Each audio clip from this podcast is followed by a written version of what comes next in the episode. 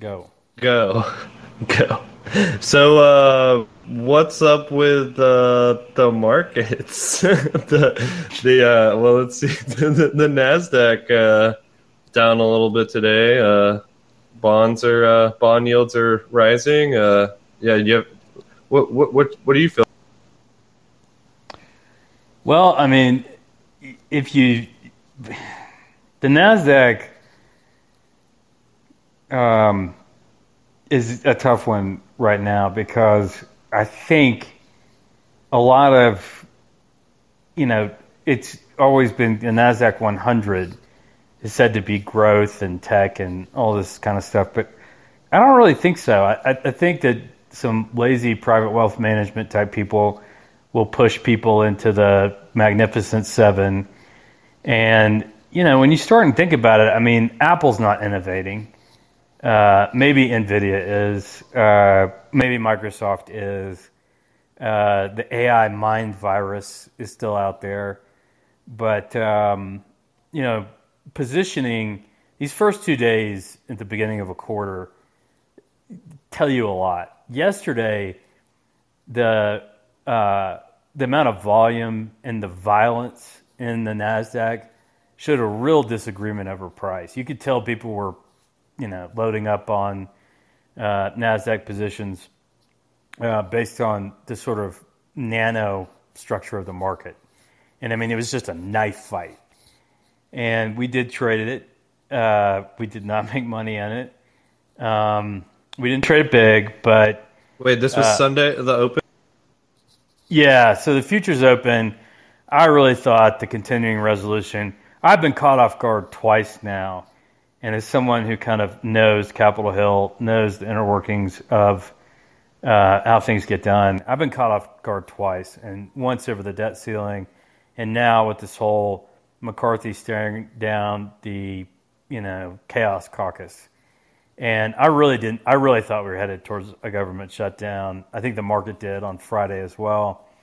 Um, and one of the strangest things that listeners may appreciate is that the Republicans, when they announced the continuing resolution, talked about a forty-five day uh, stopgap measure. The literal t- duration of the stopgap measure is forty-seven days. And none of the press noticed this except like one guy. And so you had, you know, credible, great media or- organizations like the Financial Times talking about a forty-five day C R. It's really forty-seven days. I just think it's kind of funny how all this stuff gets talked about. The guy pulled the fire alarm, all this, you know, all this circus. I mean, Capitol Hill is always a circus. But uh, no one bothered to notice that it's a forty-seven day continuing resolution. I thought the markets would go up. They did. Uh, we even said, I think it's a one point two percent to one point eight percent day. It T T P'd at one point two percent. What screwed with us was um, we were up early, and the uh, NASDAQ started selling off really hard before the U S Open. Um, and it was in part due to thin volume and in part due to the the European stocks were having a hell of a bad day. Um, and so there's a tendency in the U S markets of, and of the, I mean, if you buy futures in the European session, it'll outperform um something about like nine hundred percent over the last ten years, um, just buying them, you know, at the U S Open. And so there was just a surprise, really swift downward movement. But we got to our one point two percent um, target, and, uh, you know, that it just it just felt like it was sort of giving it up. I have absolutely no idea what's driving today. I mean, you can point to sort of higher yields. Oil is a total mystery to me right now. I, I um, yeah, I would. You know, I think uh, the fun part about the market right now, at least for me, um, is that, and and you can really see it on the cheat sheet too, is that we don't just have everything going the same direction, right? We have. Uh, I mean, even within the cryptos themselves, uh, you know, we have we have certain cryptos that are uh, performing well today. And then, you know, Ethereum and Bitcoin are not necessarily just tracking the NASDAQ. Uh, however, uh, like you said, Sunday night, actually, that's uh, kind of been stealing your trade by trading sort of this futures open, but using it, uh, Ethereum and Bitcoin. Uh, and, you know, not really. Uh, yeah, was I on, on Sunday? Was I like, oh, you know, government shutdown, whatever? No, not really. I was uh, just sort of watching the price action, and uh, I mean, I got incredibly lucky. Uh, Ethereum and Bitcoin ripped. Like, I think Ethereum went up um, uh, almost a thousand. Uh, sorry, a hundred dollars per coin in just uh, like ten minutes or something like that. Um, yep. So I was in the market for fifty-four minutes. Uh, had one of my best performing days ever. And ever since then, I've just been sitting on the sidelines, uh, sort of watching. Um, but yeah, uh, it it that that that's the thing that I've really noticed is that we actually have a, a real market here, like in the sense that, like you know, like you said, there's uh, there's people that are actually debating over the price, and it's not just okay, we all get long here and wait, or we all get short here and wait. It's a uh, it's a bit of a knife fight out there, and uh, not just yeah, that. You can't just there was yeah a- yeah. Something big happened on Sunday, which was the, and keep in mind, these Bitcoin futures are huge. They're fifty Bitcoins and they're fifty uh, Fs, or however you say it. I still don't like Ethereum, but it's, it's a tradable asset, which, which you can make bets. The volume in the first ten minutes on Bitcoin and Ethereum outpaced oil, and that's the first time that's ever happened, because I watch. I've been there for oh, every wow, yeah, Sunday. That's pretty incredible. Yeah, I've been there for every Sunday. And look, this this uh, this asset class is maturing, and I think you're seeing, you know, global macro participants, uh, you know, Tudor uh, Investment Corporation is a holder of coins. I think the biggest If you ask me, the, the the biggest false catalyst in crypto is the advent of E T Fs. And people think that's a bullish thing, fine. Um, but I, I don't think that the um, the ad you know the, the the E T Fs that got rolled out and all that other kind of stuff is a, necessarily a positive catalyst for price. And I and I think crypto. You know, we go back to investment philosophies, and we can get pretty wonky. I'll let you decide whether or not you want to get wonky about the concept of reflexivity and market participants' perception of price as being influential to the price. I made some pretty uh, bold calls about twenty twenty-four in the Spacing Guild. My price target for Bitcoin in twenty twenty-four, not twenty twenty-three, and I will revise this, uh, is eighty-six thousand dollars. And my S and P target is fifty-four hundred by the end of next year. And oh, that's um, a pretty high uh, S and P yeah, value. I know, and and and it's very it's very confusing. You're like you know the, the, the Tom Lee of, of Footguns. I know, I know, and and it's weird. It's a weird it's a weird thing, because if anyone's been in the Spacing Guild, nobody's been sort of more bearish than I have. But, um, I mean, there's real, in our Discord, compared to other Discords, there is real good trading advice and debates. I mean, you know, you were thinking oil was going to go sort of downwards from eighty. I pushed back hard on that. And not only that, but, you know, I continue to say, you know, once we got sort of above ninety, I was like, I think it'll probably go up a little bit more, but I've gotten what I need out of the market. And that's something we've been thinking about more recently about our trading strategies. And Villy, you can speak to this uh, better, because you're the head of strategy for our fund. So, uh, but we've been thinking more about, like, instead of what do we bring to the asset? What does the asset bring to the fund? What is oil good for?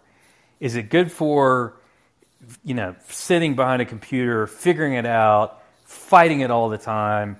Or is it good for, you know, it's going to move, it's going to have distinct moves of ten to twenty dollars twice a year.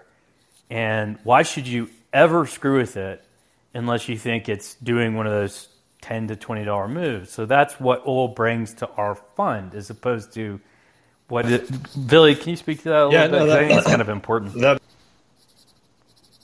yeah, and, and every every asset is different. So where oil might be more of a, a trending a trending asset that you want to see larger moves or see a larger move on the horizon to participate in. Uh, maybe there's other assets that aren't so trending, that are more range bound, maybe means reversionary. F X, for instance, you might not be participating in for long, uh, long-term moves, but just uh, a means reversion trade, and it has that that optionality where it gets where it gets carried away. Um, and I think that's just helpful to define your risk and to define your target on is what is this what is this asset you, here? You know, there's a there's a crypto trader on uh, on Twitter that I.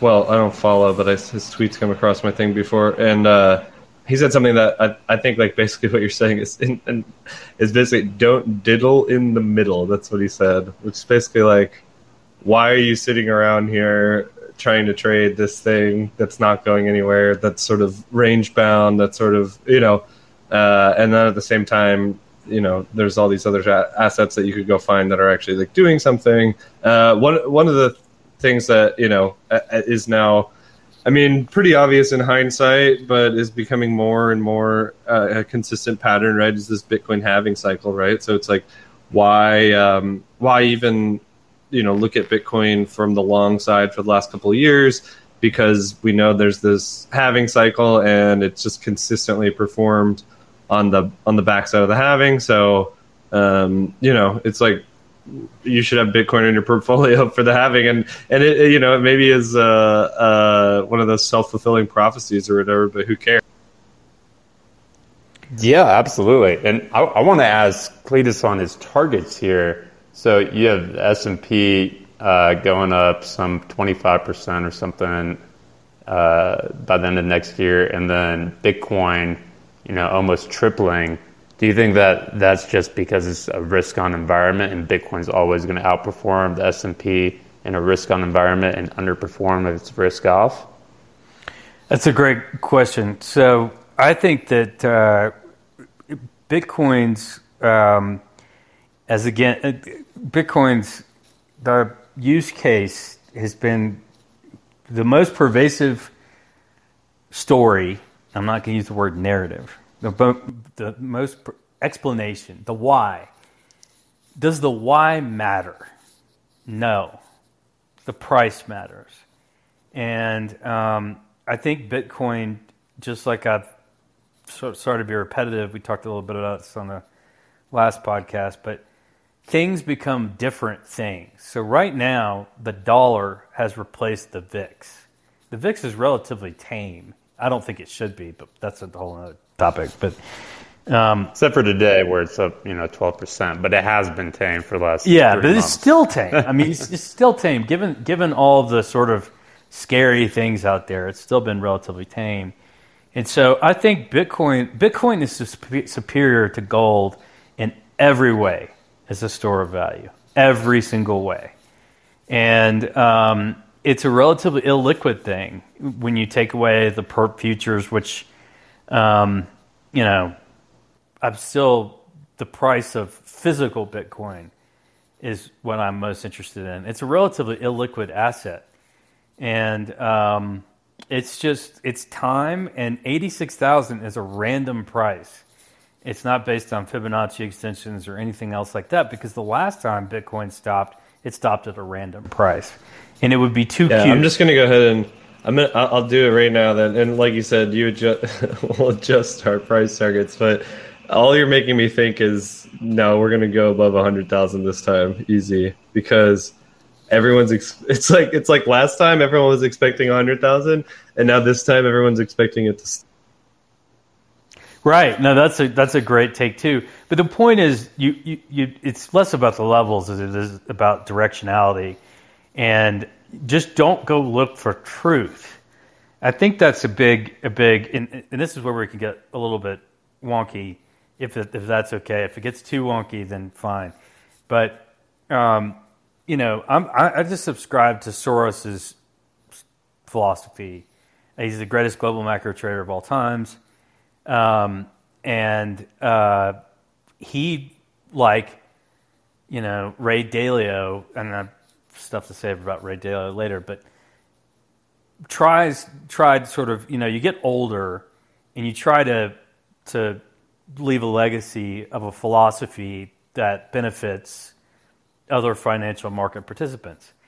And his attempt to explain away why price equilibrium doesn't always exist is that market participants' perception of price is what influences price, not truth, uh, but the market participants of price. So we spend more time sitting around thinking about what other people are going to do or not do than we do spending um, trying to find the truth. And I'll, I'll give you a perfect example.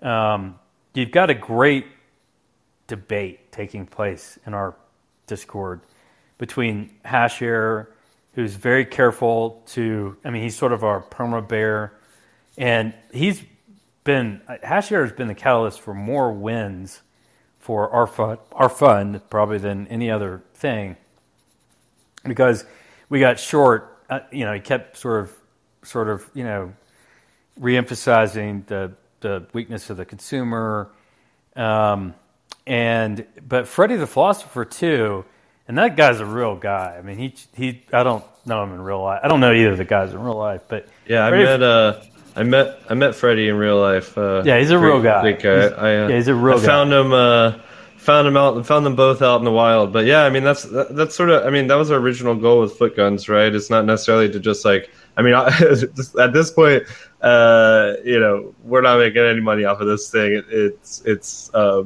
you know, it's crazy because we're providing these but, trades uh, that are ridiculously yeah, yeah. good, and then you get the, the stupid all in guys who just bitch about this, that, and the other, or whatever. They don't give you any trades. But the thing we have done very successfully is we're building a tight-knit community with very smart people that have experience in the markets. Uh, and, you know, I, you and I, uh, I mean, maybe we say some smart things here and there, but the, the yeah, the what you're talking about is the power of, like, this debate of actually having different views and different sides and different perspectives. Uh, yeah, and, you know, I mean, one of our trading rules is, right, is... Uh, being able to admit when you're wrong, right? And uh, so, yeah, it's it's really helpful to have those. those I don't understand why every single f- trader and every single fund manager is not. I mean, I mean, we've been throwing heat. I mean, all you needed to do to have a twenty percent year as a global macro fund was follow oil advice that we laid down.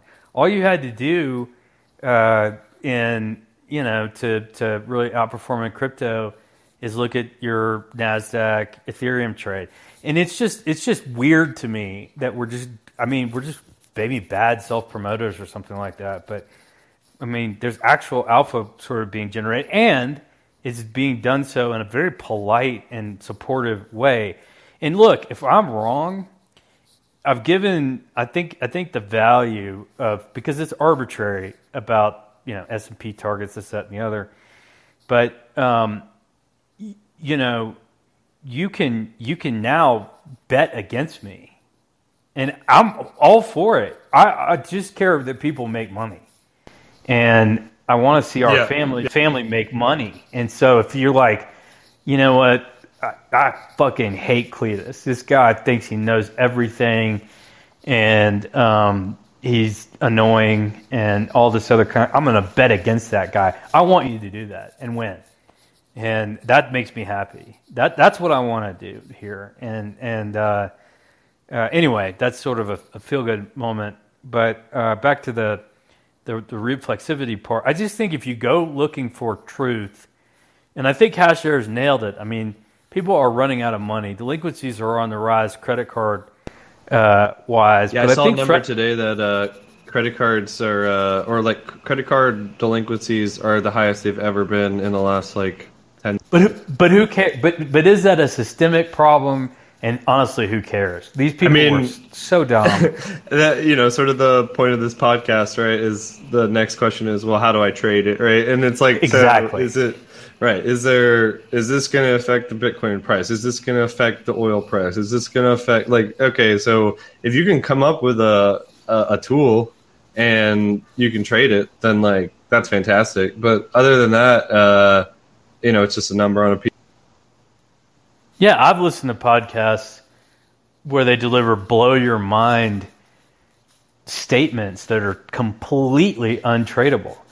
And so how do you trade this? And I think where Freddie Philosopher got me um, and really made me rethink my Hashair take was that people are getting um, – it is going to affect the ability – the incremental buyer is down for the count.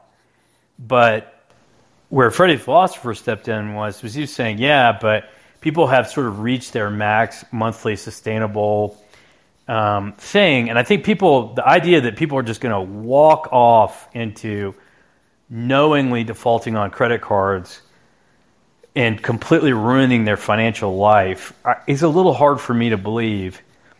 And um, so people basically max out their credit cards. They're meeting the monthly payment. So there, we got delinquencies, but maybe not defaults. And if you look at the amount of debt involved here, and, and that's the thing, is that there's there's there's one of the hallmarks of economic mania is increased complexity. And there's not a lot of complexity right now. And um, so you can look at credit card delinquencies and credit card defaults. That's not a complicated scenario. What we had in oh eight, oh nine, oh seven, oh six, the run-up and all that kind of stuff, was increased complexity of financial products. And um, I'm just not seeing Well, I that. do, actually, I do, uh, you just made me think of something. um, because I've heard a lot of people talking about how, you know, the United States homeowner is comfortable because uh, um, they, you know, they have some fixed rate, you know, mortgages or something, and so they weren't really affected by this interest rate hikes. But um, you did just make me think about, well, okay, uh, one number that's sort of missing that maybe if someone could put this together, it'd be more informative than just credit card delinquencies would be how many of these, um, you know, people that have maxed out their credit cards own a home. Because if they don't own a home, uh, you know, then that credit card debt could be like the only thing they have to cover for. But if they do own a home and they're maxing out their credit card, that means that they're on the brink of A, not being able to pay their credit card, and then B, not being able to pay their mortgage for their home, right? And so, isn't that what happened in two thousand seven and eight and nine? Was that uh, you had you had the consumer with so much debt on their it, it you know on their credit cards. And uh, I, you know, I don't know what the exact situation was uh, compared to now with the, uh, you know, fixed rate mortgages. But basically, uh, you know, they got to the point where they were just too overwhelmed, and then, you know, lo and behold, you got to start selling things, and uh, that, you know, they come. Well, let me give you a tangible way to trade this. Let me give you a tangible way to trade this. If you believe that the, which a lot of people do, this is a very commonly held belief that the U S housing market is relatively secure because people have low fixed rate mortgages. Everyone who's halfway intelligent were like, wow, this is cheap. This is basically a free mortgage, zero interest rate mortgage. It's lower than inflation. And they went and refinanced their mortgage in twenty twenty and twenty twenty-one. If you believe that that, that is a problem, I'll give you the perfect pair trade. In Australia, they don't have that. The number of people, they, they basically have no fixed rate mortgages. So short the A S X two hundred, which is the uh, Australian stock index. You can do it on the futures. The, the symbol is S P I. Short that and go long E S, if you, E S being E-mini futures in the United States. So if you want to isolate, if you want to make, put on that specific trade, which is people being overwhelmed by the increased cost of mortgages, that's going to happen in Australia if you believe mortgage rates are going to continue to go up. That will happen in Australia, and it's less likely to happen in the United States. Now, there's all other kinds of things going on in Australia that should make you feel bearish as well. They are the breadbasket to China. China's down for the count. I'm getting so tired of hearing Ray Dalio talk about China is the new world order. It is down for the count. It's done. It is being ruled by a very coherent worldview in the form of the Communist Party, which is really communist this time. I mean, they are Marxist-Leninists at the top. Xi Jinping, who pulls all the levers, is a Leninist Marxist. And when we talk about, you know, the risk of an invasion of Taiwan, that's not going to happen. What's going to happen, and remember the United States policy on uh, Taiwan and China is strategic ambiguity, which is one nation, two forms of government. Well, they did a wholesale takeover of Hong Kong because the last president was viewed as being the weakest U S president we'll ever have on foreign policy. Um, and they took over Hong Kong, and they did it legislatively, not through military force. And so it's very likely that during this election cycle, when the U S is most weak, the Communist Party in China will pass legislation that will allow them to sort of send police officers over to Taiwan. It won't be a hot military conflict. Could evolve into that. That's a key risk. But um, anyway, sorry, that's a weird tangent to go down. But um, uh, oh, anyway. That's fine. Actually, uh, you made me. uh, you know, we're just talking about trades here. Um, I don't know how actually to put this trade on, but uh, I I have finally found. You know, we're talking about like truth, whatever. Um, I have finally thought of a reason why Nvidia um, could not do so well uh, from this point forward, or like you know, from sometime soon forward, uh, regardless of like macro stuff. Um, and and part of it comes from the fact that NVIDIA, I mean, if, over the lifetime of NVIDIA, it is, it's been in a, like, you know, from a truism, truth place or whatever, it's been in a fantastic place. It was, you know, video cards were, like, part of the gaming boom. Video cards were part of the crypto boom. Video cards are now part of the A I boom. Um, however, you know, however, what happened in every single one of those past events was that uh, hardware became specific. So, Uh, the way this A I, like these large language models, is what you know we're we're really talking about. Let's not call them A I because it's it's not really A I. It's just a large language model. It is fantastic to interact with, and, and it feels like magic. But uh, the the video card is a general computing thing for graphics, right? Uh, it just so happens that you can stick this processing onto it. Um, what people did with Bitcoin and what people did with video games is they went and built hardware-specific, what they they call them application-specific integrated chips, right? And so they're they're they basically take the A I algorithm and you build a piece of hardware that is just the algorithm. And so rather than having to run the algorithm on the video card, and, and they do the same thing with Bitcoin mining. Uh, Ether- Ethereum actually put a uh, a dent in uh, Nvidia uh, it, when it you know announced that it was going to be switching to proof of stake because people were using uh, video cards to mine Ethereum, and then they said, "Oh yeah, actually, you don't need uh, as many uh, anymore. Uh, it's a, it's a lighter load." Um, and so, yeah, I think that there's going to be some A SICS company that shows up uh, that produces you know A I specific large language model chips, and so I think that you could probably trade that by um, you know. scaling into some sort of NVIDIA short or something, or leave NVIDIA alone and just look for this uh, this new company that will arise in the next year or two that that's you know making uh, these A I chips. So yeah, and th- th- there's another tangent. No, I think that's well well put. I mean, I, I just don't. I this reminds me of the storage plays, you know, Seagate, Western Digital of the late nineties, Applied Materials. Um, It went up two, three hundred percent. Sort of, it's, it was the picks and shovels to the to the internet. And um, these trades are fantastic, but they have a limited duration.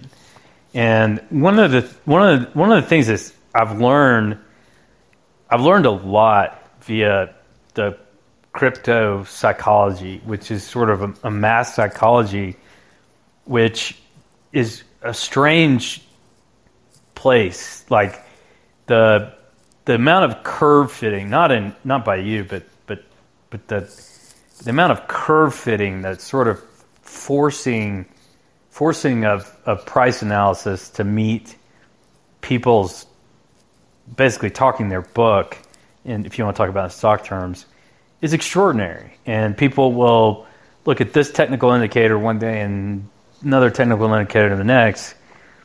And I just think it's all wrong. And there's just really no argument for the price of Bitcoin to just completely fall apart. And if it's not falling apart, then it's going to go up. And I know that's kind of basic, but that's that's that's sort of the way I feel about Bitcoin. I just don't like Ethereum because I still don't understand it, and I, I still don't, you know, um, I, I just can't get too excited about it. Uh, yeah, I mean, I think one of the best calls I made all year was just, uh, and you know, it came from it came from basically nothing. I mean, there's a, there's people that uh, that sit, like, you know, again, try and argue this like true truth and fundamentals and stuff around Ethereum. Uh, And I just, you know, I just watched what happened in the first fourteen days of the the year, and I said, you know, it's like, well, look, Ethereum's just not doing well uh, compared to Bitcoin. Uh, so, you know, it doesn't seem like it's going to be a good year for it. And then, sure enough, like, you know, it had its, it had its moments, and, and it's and you certainly could have uh, could have traded in and out and, and outperformed Bitcoin for, for moments, like using Ethereum as a tool. But uh, you know, the the general trend this year has just been down, and then. You go and you look at, uh, okay, well, when did Ethereum make its high against Bitcoin? Well, that was two thousand seventeen, right?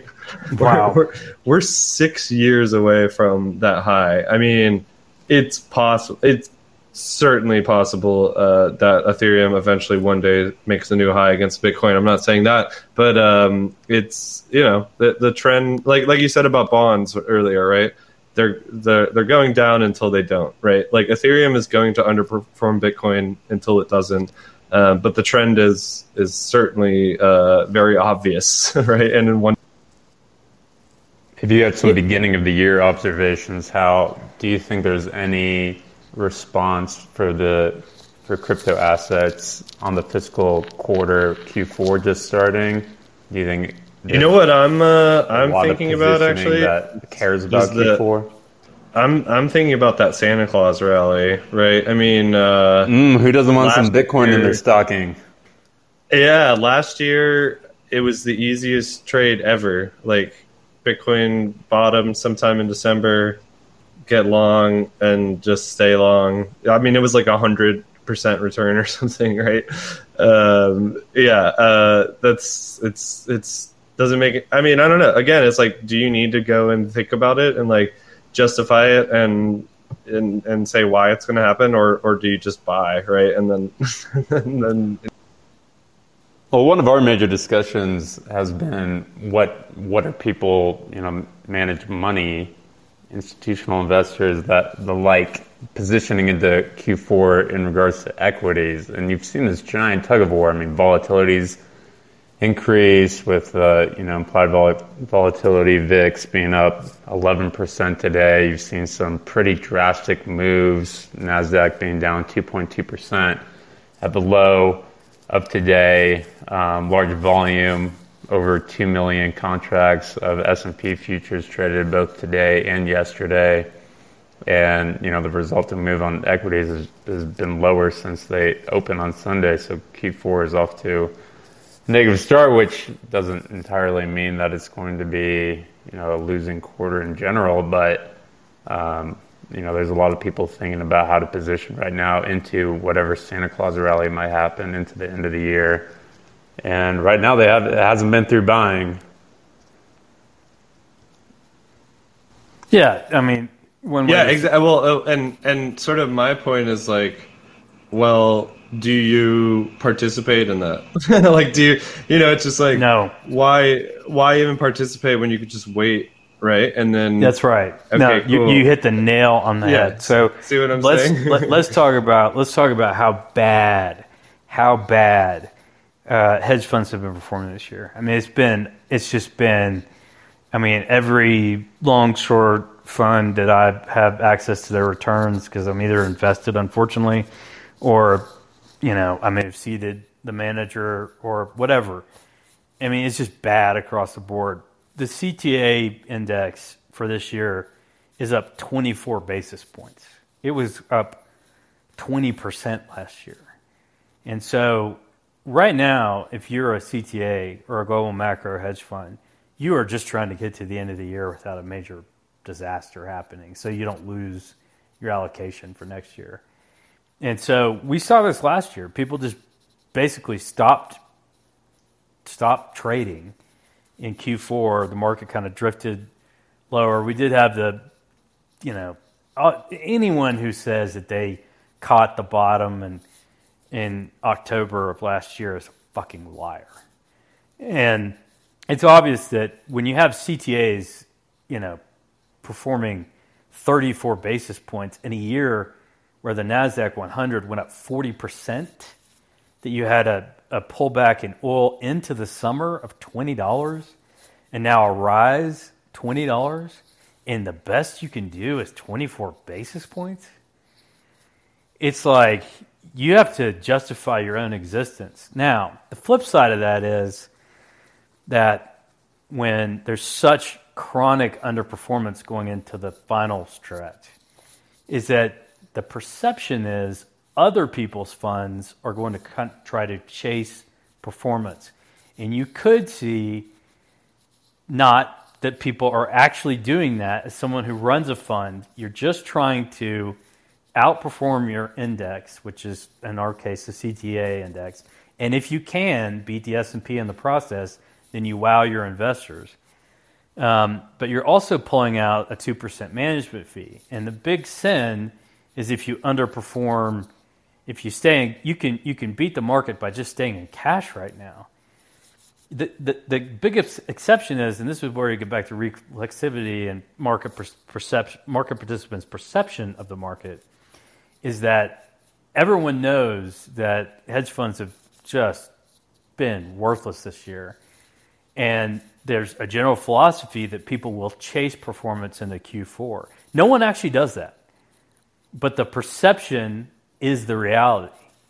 And so I think the big the big risks to the upside is there again, not that people chase performance, but people think other people are chasing performance, so they start chasing performance. I know that's kind of a, just a big, you know, what's the value of that statement, right? I don't know. Maybe it doesn't have any value. That's up for the listener to discern. Yeah, yeah. I mean, uh, I mean, the real question is, uh, you know, Villy said it. Uh, so what happens between October and December, basically? I mean, it sounds like we're we're all we're all on the same page that uh, you know, after two years of, uh, well, I mean, I guess this this year was a strange one. We can't just call it a down year, right? Because like we had. We had Nvidia carry the market back to infinity or whatever. But, um, you know, uh, from a crypto perspective, after two years of sort of underperformance, you would you would expect uh, some outperformance in the next year. Um, well, here, but, let me throw a wrinkle yeah. in there for you. The best index that, you know, Barclay Hedge, which is not affiliated with Barclays, the investment bank, but the gold standard for global macro indexing, Uh, currency trader indexing. Currency traders are up five hundred basis points on average this year. But you know who the big performer is, is cryptocurrency traders index. It's up twenty-two percent this year. And I, I think it was, yeah, that, so that's been, that's why, that's another thing that big institutional allocators, the gatekeepers to capital, are more important in some ways than the market participants. And so, unfortunately, I don't know why this happens, but global macro traders were in the biggest demand. I mean, I got, you know, approached by some folks. Global macro was the best performing strategy last year, and it's the worst performing this year. And unfortunately, allocators are like lemmings, and they tend to, I, I, I, I'll never understand this, because in every disclosure document we ever send to investors, it says past performance is not indicative of future results. And the only thing allocators want to know is your past performance. It's just like almost every time, what didn't work last year will work next year. What did work last year, yeah, yeah. Won't, won't I mean, work uh, next year. That that actually so drives this is, me. Uh, but let me let, let me just land me this crazy. All the- let me land the plane, which is this, is that allocators are going to look at the end of Q, if, unless something materially changes uh, at the end of Q four, they're going to look and they're going to be like, you know, this thing that I was sort of curious about, but I can't in good faith recommend to a pension plan or a hedge fund or whatever. I can't, you know, I can't, the, the, the pool of capital that needs to be allocated. The best performing strategy this year was cryptocurrency. And so how can you ignore that? How can you, in good faith, be a gatekeeper, an allocator, um, and be like, oh, well, that thing was up twenty percent this year. My long-short equity funds suck. The equal weight S and P, so the stock pickers are just worthless. The equal weight S and P is now down on the year. Um, and um, how can I ignore an asset class that's beaten every other strategy? And so that could be your real catalyst for um, more allocation to cryptocurrency trading funds. Um, forget all the noise you heard about weirdo, three arrows, six arrows, twenty-six arrows, whatever the fuck they're called. Pardon the language. Forget all the weird three, Singapore... Three, three, yeah, whatever. The Singapore-based... Nobody's allocating to weird Hong Kong, Singapore-based cryptocurrency funds. But I think there's you, you just can't ignore it anymore. You cannot ignore Bitcoin anymore. So these allocators, how are they going to go explain to people why they're going to increase their global macro allocation uh, when global macro is down this year and you just didn't touch cryptocurrency, which is up twenty-two percent? And just so everyone understands, and we have a lot of people in the DeFi space who listen to this podcast, twenty-two percent is insanely high. Like, if you can do twenty-two percent and somebody thinks you can do twenty-two percent next year, you're going to get all the money in the world. I mean, people are just looking for like maybe, you know, five to ten percent return out of your fund.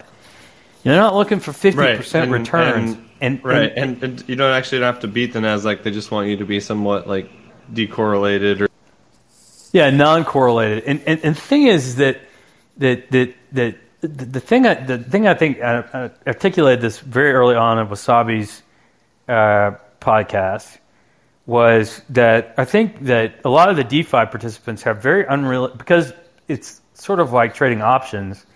They have an options trader mindset, which is I'm going to lose money on ninety percent of my bag, uh, but I'm looking for this one particular coin to go up four hundred percent to offset the losses. And I, I, I just think that there's a distortion about what can you reasonably expect in terms of a return, and do you should you really be aiming for, you know, thousand percent returns? And um, uh, no, well, that's so that's so important because if you don't have a realistic return for the asset class, again, what can this asset class do to you? You right. won't take profits at the right moment. Bingo. And you're fifty percent up that you think should go to a one hundred, triple, double, who knows what, will come right back down. Exactly. Yeah, so that- I, I mean, I was actually just thinking about that from like the psychological perspective of, uh, let you know, if, if Bitcoin, like let's say Bitcoin goes to like forty-five thousand dollars, right? A, a lot, I think a lot of people are are going to come in and sell it because it's like, oh, it, you know, if it, if it stalls for just a moment, they're just going to, oh, okay, it it, it found a, a lower high, you know, uh, let's get out and let's get back in lower. And then the thing is, is if it, you know, the, the, that day that it reaches its all-time high again. That never works. Everyone has a different a different perspective. They say, they say, oh, this thing has reached its new all-time high, you know, uh, let's buy it. Let's get back into it. I don't know. I, you know, um, that... The, what's the difference between a double top and a cup and handle, right? You don't know until it, it, it performs, right? You can't uh, you can't actually predict it, right? Like you you don't know what the market is going to do the next time it makes an all-time high, the next time it makes a lower high, et cetera, until it sort of does its thing, right? Uh, and, and in which case it's probably too late to take the trade, or sometimes it's not, right? Um, you know, breaking an all-time high.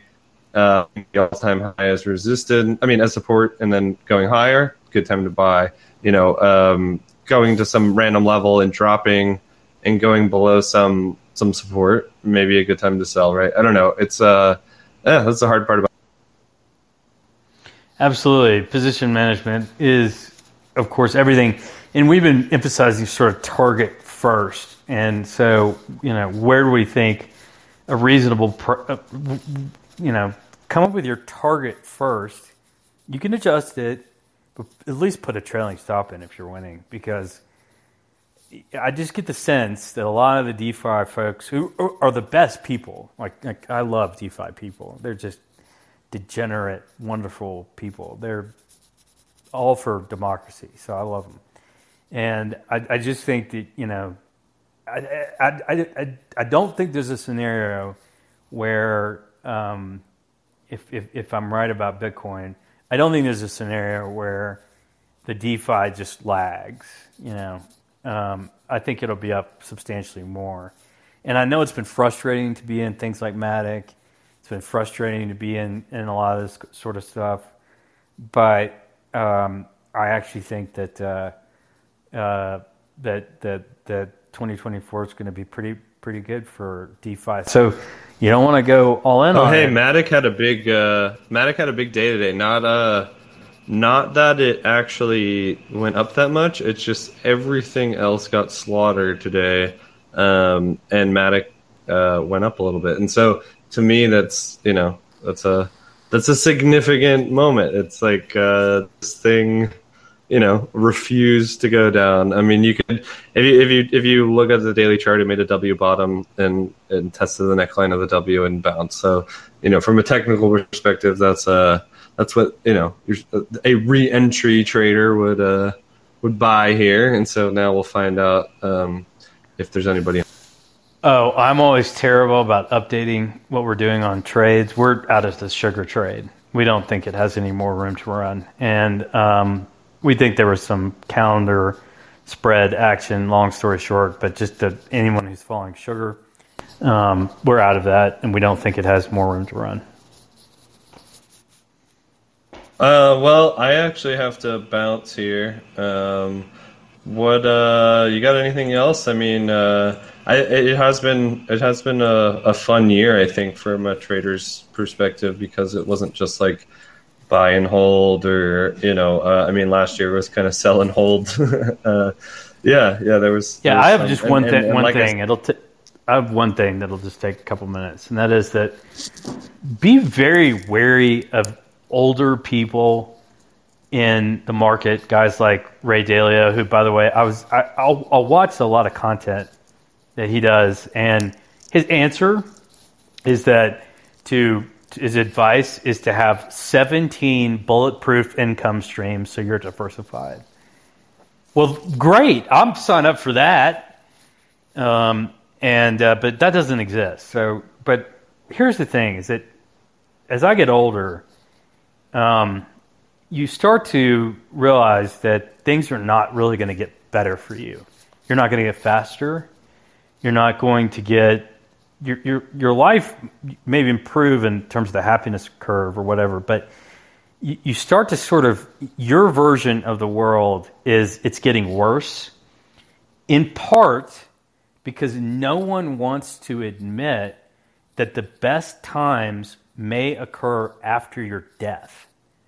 And when I heard that on a podcast recently, I, I kind of like went, holy shit, um, that... people on when they're on their way out. Now I'm forty-six, you know, I've got plenty of time. So yeah, whatever. You've got at least three years. Yeah, thank you, thank you. I've outlived, I've outlived Elvis, and that was my goal. That's a great, that's a great accomplishment. Yeah, that's my favorite. He died uh, at forty-two. That's my favorite Kanye Kanye West line from College Dropout is, uh, you know, drug dealing just to get by. Never think we make it past twenty-five. Jokes on you, we. St- Yeah, but Villy, did I articulate that well? Because we were listening to the same podcast at the same time when I was like, boom. And uh, did I articulate that well when, when talking about you're getting older, so you superimpose? Yeah, yeah. I mean, just to summarize from the perspective of somebody who doesn't want to accept that the best days of Earth or civilization might be after their time, they're not going to express a viewpoint that's all that cherry. because it's going to be more of a pessimistic, I'm getting older, my body's getting older, older my uh, everything around me is deteriorating, so I have a viewpoint, um, a dogma that's also deteriorating, I think was the takeaway. And and then why is everyone miserable? The last one is, why is everybody miserable? one hundred years ago, ninety percent of the world lived in extreme poverty. Now only eight percent of the world lives in extreme poverty. But everybody's unhappy. Why? I don't know if everyone is unhappy. That might be part of you getting older. No, I mean, so I, I, I, just, I, have a, I have another, I have another uh, example on this is, uh, you know, I, I don't know how many people out there are avid T V watchers, but uh, the best show that's ever been created, The Wire, uh, when it was... When it was on T V, um, very few people watched it, and yep. It actually didn't even, you know, become sort of known and take off until many, many, many years later. And now I would actually say um, it's probably more popular than it's ever been, and that took an incredible amount of time. And so, yeah, like Bitcoin could go to three thousand dollars and sit there for twenty years before people... you know, realize, oh, this thing, hey, remember this old technology? Oh, yeah, I remember that. Yeah, we have this new thing and we could make it, you know, better, whatever. You know what I'm saying? And then it could resurge. So um, you, you, you sort of just never fucking know, right? What you're saying is that until the creator of Bitcoin cuts off his or her ear and potentially passes away, right? That's the gener- when the yeah. real value. Yeah, exactly. yeah, exactly. I mean, yeah, it's it's art. No, uh, Bi- right, Big, Bitcoin is art. Boomers need to die. They are terrible, and I'm I'm I'm really looking forward to this generational death event. Um, I think millennials tend to be like more like boomers because the, the children are boomers, but Gen Z is a really great, really great. Uh, and I think Gen X, which I, I'm a part of, um, I think Gen Z, if you can adopt, and you can be a millennial and adopt a Gen X and Gen Z mindset. And the difference between Gen Z and Gen X, to me, is that Gen X and Gen Z are very practical minded, and they don't believe in absolutism. And there's there's a boomers are super cynical, and millennials are super cynical. And cynical people don't do very well financially.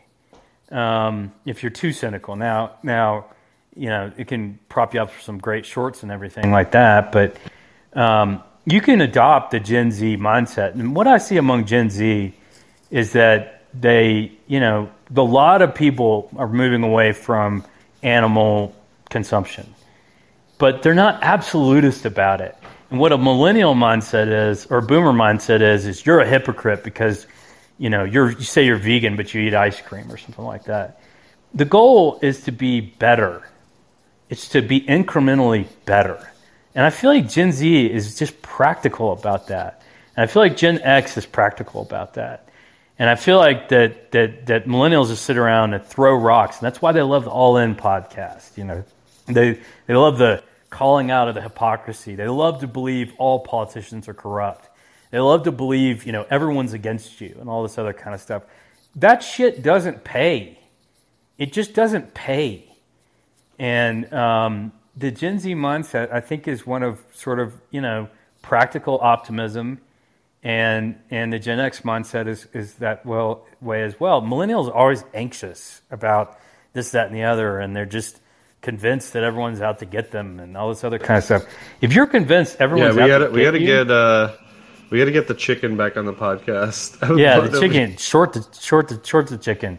Anyone I'm pretty who ever sure tells we put you, the we put the steak in the top of the chicken. We did. I mean, I mean, I, I don't even know who subscribes to that guy anymore. But anyway, this has been a very long podcast. Thank you for having us on, Hal. This is very helpful to us because we get to articulate our views. And then we'll go back and listen to it.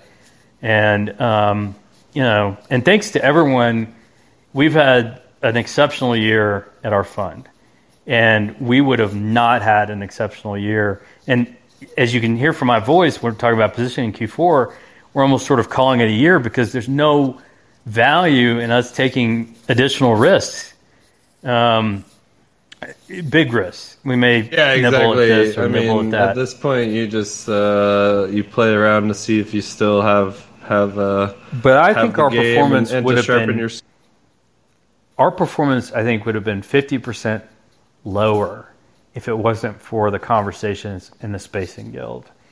And so uh, I would just encourage everyone who's in our elite Spacing Guild Discord, keep coming with your ideas, because I trade on them.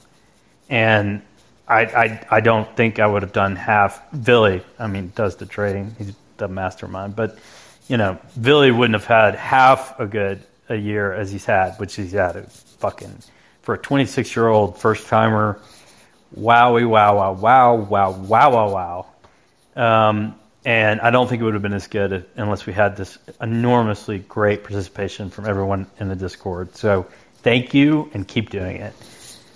Thank you, Hal. Yeah, thank you, I'll Discord. Is, uh, yeah, yeah. No, thanks, everybody. It's great to have you here. The other thing I'll add is uh, we haven't been around so much because I was literally sick for five weeks in a row and like couldn't could barely was it talk COVID? And had... Uh, you know, I, t- I tested negative for COVID like three times in a row, so I don't know. But uh, it was it was miserable. I, I can tell you that because uh, I got it for the first time. Yeah, the only other yeah, thing that I'll say is it was that bad. When when things become more interesting, and especially you know this is a crypto related podcast. When uh, when you know when I see is the, it though the markets become more interested, I, I think so. Uh, crypto related. That's what I said. You know. Uh, yeah. So you know we we have we, we have a we have a slight crypto bias, let's say, or at least I do. Um, so yeah, I mean, I will be more uh, consistent and more frequent when there's more things to talk about, and I'm not sick. So yeah, glad for everyone to be here. I, I can't believe uh, we're we've we've been doing this for so long at this point. Actually, it feels. It- yeah, absolutely. I would publish this as public. As, yeah, yeah, we'll publish, we'll publish public, and, and, and we'll go back to private when uh, when there's more things to talk about. Um, but yeah, for now, basically anybody that's still around, like you know, thanks for being here. We we enjoy we enjoy having everyone, and and, and like Cletus said, uh, like get in the Discord and, and share your thoughts with us. It's uh, you know, it's one of my favorite. You bet. All right.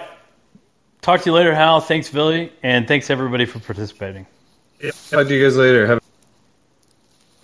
Bye-bye. Bye-bye. Okay, I'm trying to stop. Stop. It won't let me stop.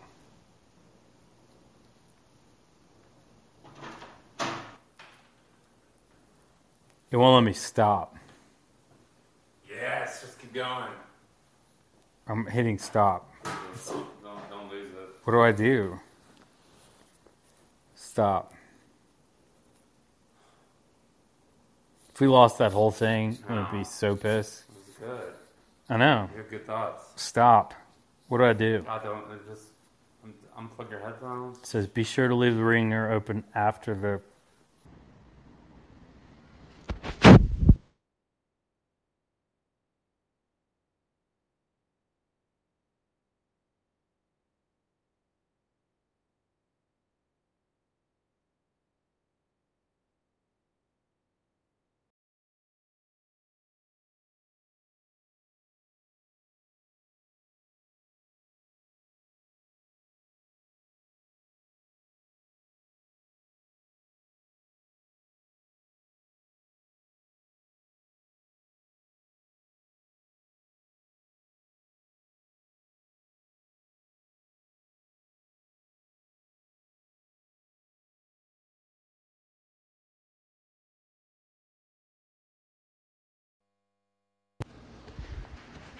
Let me Google what happens if you... Well, it says you're not connected. Ringer, like a left ringer. What if... Here, text Alex. He needs to leave the leave ringer.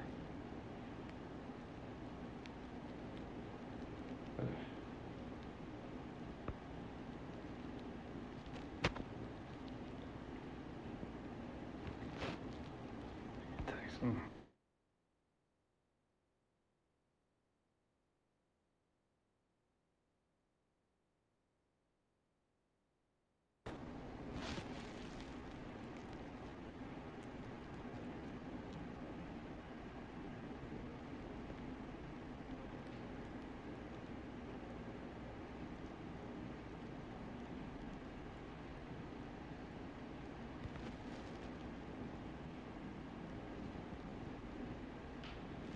Come on. Right here. Stop.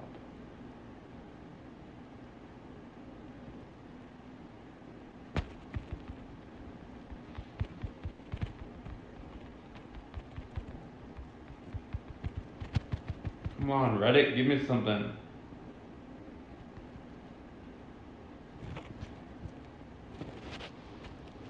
He's not helping. Reddit's not helping. You try to just force quit the app. I don't know if it'll, what's it, what it's gonna do.